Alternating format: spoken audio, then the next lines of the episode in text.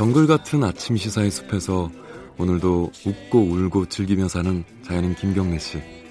그의 하루 일과는 KBS 1라디오 김경래의 최강 시사를 진행하는 것으로 시작합니다. 그런데 이게 무슨 소리죠? 아침부터 열심히 준비한 자연인 김경래의 밥상 같이 드셔보실래요? 후회 없는 아침, 건강한 시사, 김경래의 최강 시사. 네, 김경래 최강 시사 듣고 계십니다. 어제 생방송 보신 분들도 있고 뭐 뉴스로 속보 같은 걸로 보신 분들도 계실 겁니다. 이 박근혜, 최순실, 이재용 관련된 대법원 판결이 있었습니다. 저도 솔직히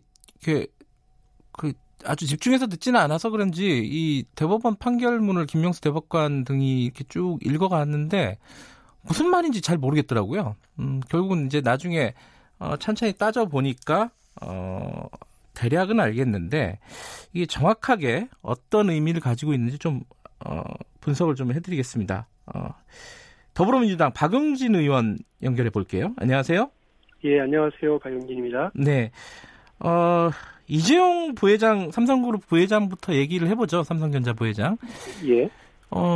이재용 부회장은 셋 다 파기환송이 됐는데, 이재용 부회장 파기환송된 거는 일단은 이재용 부회장한테 불리한 거죠? 그렇죠. 아주 네. 안 좋고 불리하겠죠. 왜냐하면 2심 판결에서는 동계 스포츠센터에 대한 지원, 그리고 말 3마리에 대한 지원, 이 부분에 대해서 뇌물이 아니다. 이렇게 해서 형량을 깎아서 내보내줬거든요. 이 주고받은 사람이 3명으로 엮여 있잖아요. 박근혜, 최순실, 이재용. 그러네요. 이 받은 사람들 둘은 뇌물죄로 처벌이 됐어요. 근데 준 사람은 뇌물이 아니라는 거죠. 그러니까 이 두 판결이 각각 서로 충돌을 했는데 대법원에서는 뇌물이 맞고 이와 관련해서 그 파기환송을 한 거죠. 그러니까 아마 이재용 부회장은 다시 서울고등법원에서 재판을 하게 될 경우에는 뇌물 액수가 이번에 50억이 더 추가가 됐으니까 86억. 그러면 특정 경제범죄 가중처벌법에 따르면 횡령 금액이 50억이 넘잖아요. 뇌물을 횡령해가지고 준 거니까. 50억을 넘으면 무기징역 혹은 최하 징역 5년의 차예요. 그러면 집행유예를 자의적으로 재판부가 할 수가 없는 형의 대상이 되는 거죠. 근데 일단 그거부터 좀 여쭤볼게요. 그 2심에서 판결이 엇갈려갖고 대법원이 이제 정리를 한 건데, 결과적으로는. 2심 판결이, 이재용 부회장 관련된 2심 판결이 있을 때도 논란이 많았잖아요. 이게 판결이 좀 이상하다. 근데 그때 논리는 정확히 뭐였어요? 왜 이걸 뇌물로 안 본 거죠? 어제 드러난 거 두 가지인데요. 실제로는 이거를 그 등기 처분권이 삼성전자로 돼 있었다. 그러니까 이거 최순실 씨가 이걸 최순실이 뇌물로 줬다고 볼 수 없다라고 하지만 재판부는 무슨 소리 하십니까? 이거 우리 대법원에서는 그 사용 처분권까지도 포괄적으로 뇌물로 분다라고 하는 거였고요. 승계 작업과 관련해서 승계 작업 이런 건 없다 이거였는데 승계 작업이 있었다라고 하는 것이었기 때문에요. 이거를 근거로 뇌물을 주고받은 거다. 서로 이걸 인지하고 있었다고 하는 것에 대한 그 대법원의 판단이 있었던 거예요. 그런데 정말 재미있는 건 새로운 증거 사실이 있었느냐? 그렇지 않다. 그리고 새로운 이게 드러났느냐? 그렇지 않다. 다만 우리 법원의 그동안의 판례를 보면 그리고 우리가 그동안 해왔던, 적용해왔던 법리를 보면, 그리고 마지막에 김명수 대법관이 뭐라고도 그랬느냐면, 국민 상식에도 부합하지 않는다라고 그랬어요. 그러니까 어제 제가 볼 때는 2심 재판부의 이 말도 안 되는 판결을 거의 조목조목 대법원이 꾸짖듯이 이렇게 다 얘기하더라고요. 아니, 물론 이제 판사가 법과 양심에 따라서 본인이 해석을 하는 거잖아요. 그런데 2심 판결은 왜 그렇게 났을까요? 저희가 볼 때는 그 재판부한테는 좀 죄송한 표현일 수 있겠습니다만 작심하고 봐주기로 하지 않는 다음에 그렇게 할 수가 없어요. 그러니까 어제 제가 사실은 그 대법원에 요구했던 게 뭐였느냐면, 감히 초선 국회의원이 요구했던 게 뭐였냐면, 삼성 바이오로직스 회계 사기 사건을 열심히 수사 중인데 이게 승계 작업이 있었는지 없었는지 결정적인 거다. 네. 그러니까 요 수사가 끝난 다음에 대법원에서 판결해 주면 좋겠다. 이게 이제 6월 달부터 판결이 나온다 안 나온다 계속 그랬었거든요. 네. 그래서 좀 늦춰주라 그랬는데 대법원 얘기는 그거예요. 박용진 의원이 걱정하는 건 알겠는데 네. 이거는 새로운 증거 사실이 필요 없어. 이미 상식과 판례와 법리를 그냥 우리 법원이 했던 법리를 하면 되는데 힘이 왜 이렇게 얘기했는지 우리도 모르겠네. 이 얘기입니다. 네. 자, 바이오로직스 얘기는 조금 이따 하고요. 자, 아까 그 형량이 높아질 수 있다. 그리고 집행유예가 취소가 되고 뭐 다시 이제 감옥에 갈 수도 있다라고 했는데 이거는 한 시간이 얼마나 걸립니까? 결론이 나려면은? 보통 2개월 뒤면 뭐 서울고등법원에서 재판을 다시 시작한대요. 네. 근데 이제 가이드라인을 만들어준 거 아닙니까? 그 이제 그 2심 재판과는 다른 가이드라인이 만들어졌기 때문에 거기에 맞춰서 이제 형량을 정할 텐데, 뭐 이재용 부회장이나 삼성 쪽에서는 또 이 온갖 그 정관 예우를 갖춘 변호사를 다 동원하겠죠. 네. 네. 그래서 이걸 어떻게든 하려고 할 텐데. 그래서 시간을 끌기는 할 겁니다. 올해는 넘어갈 것 같다는 게 대부분 판단이더라고요. 아, 올해를 넘긴다? 예. 아이고, 이게 2년, 뭐, 근 3년 만에 나온 대법원 판결인데 아직도 남아있군요. 이게 작업이, 절차가. 그래서 아마 이제 또 예의 늘 그러듯이 삼성 쪽에서나 이재용 부회장 쪽에서는 경제가 어려운데 왜 그 기업인을 잡아 가두려고 그러냐 이렇게 얘기들을 하실 거예요. 네. 근데 어려울 때일수록 원칙을 지켜야 되는 거다. 그 원칙은 우리나라에서 헌법과 법률인데요. 네. 그 법을 어겨가면서 재벌 총수의 극히 사적인 이익을 지키기 위해서 기업이 동원되고 기업의 인적 자원, 물적 자원이 동원되는 이런 말도 안 되는 일은 사실 있어서는 안 되는 거고요. 그 똑똑한 사람들 동원해서 공장 바닥이나 뜯어내고 증거물이나 숨기려고 하는 이런 방식으로는 삼성이 더 이상 글로벌 리딩 그룹으로서의 역할을 할 수가 없어요. 예.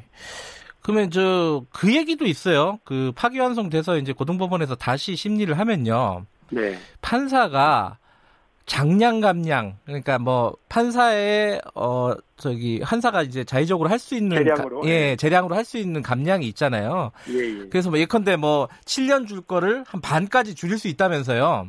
네, 그렇긴 하죠. 그럴 가능성은 없나요, 혹시? 뭐. 그게 대략적인, 흐름을 보면. 네.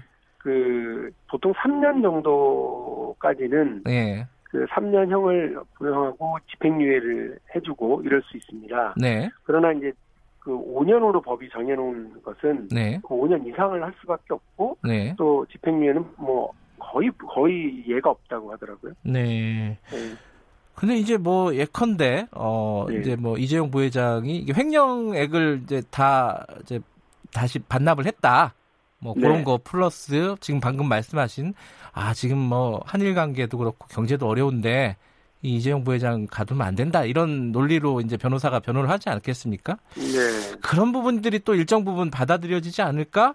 라는 뭐 그런 생각을 갖고 있는 사람들도 있습니다. 예. 어떻게 예상하십니까? 이번 기회에 삼성그룹 총수들을 비롯한 대기업 그 총수들이요. 분명히 하셔야 될 게 있습니다. 이번 일을 계기로 더 이상 이렇게 편법, 탈법, 불법은 안 된다라고 하는 걸 분명히 해줘야 돼요. 네.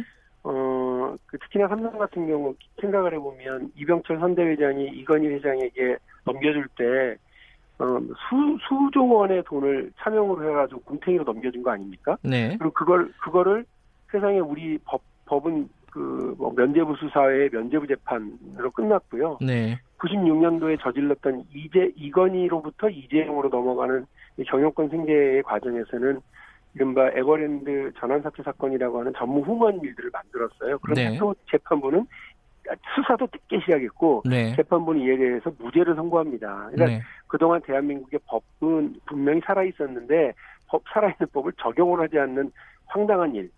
그 뇌물을 주고는 이게 떡값이라고 얘기하고요. 네. 뇌물 받은 범죄자가 장학생이라고 표현되는, 그래서 돈 주고 받는 이 범죄 행위가 훈훈한 미담인 것처럼 만들어 놓은 세상이었다고요. 그러나 이제 어제 대법원의 판결로 더 이상 이런 비상식적인 행위, 불법적인 행위가 대한민국 경제 질서를 흔드는 꼴을 보지 못하겠다라고 하는 국민 상식이 통한, 저는 국민 상식의 승리라고 봅니다. 그래서 기업인들이 글로벌 스탠다드로 하세요. 대한민국처럼 기업하기 좋은 나라 없고요. 여기에서 또 자기들 사적 이익을 하기 위해서 이런 불법적인 행위 하는 것은 더 눈뜨고 못 봅니다. 예. 삼성 바이오로직스 얘기도 해야 되는데, 예. 이거는 지금 이제 어제 이재용 부회장 관련된 건 핵심이 두 가지였잖아요. 뇌물 액수의 문제가 있었고, 하나는 경영권 승계 작업이 있었느냐 없었느냐. 요 얘기 있었는데 있었다고 명시를 했지 않습니까?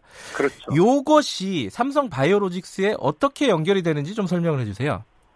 삼성 바이오로직스 사건의 핵심은 뭐냐면, 그 삼성그룹을 장악하는데 중요한 역할을 하는 삼성물산과 그러니까 이재용 부회장이 가장 많은 지분을 가지고 있는 제일모직을 이제 강제 합병을 하는 과정이에요. 네. 근데 이 과정에서 제일모직의 이익이 높아야 이재용 부회장의 이익이 높아지니까 제일모직의 자회사인 삼성 바이오로직스의 가치를 뻥튀기 시키려고 하는 과정에서 이 분식회계, 회계 사기 사건이 벌어지고 있는 거거든요.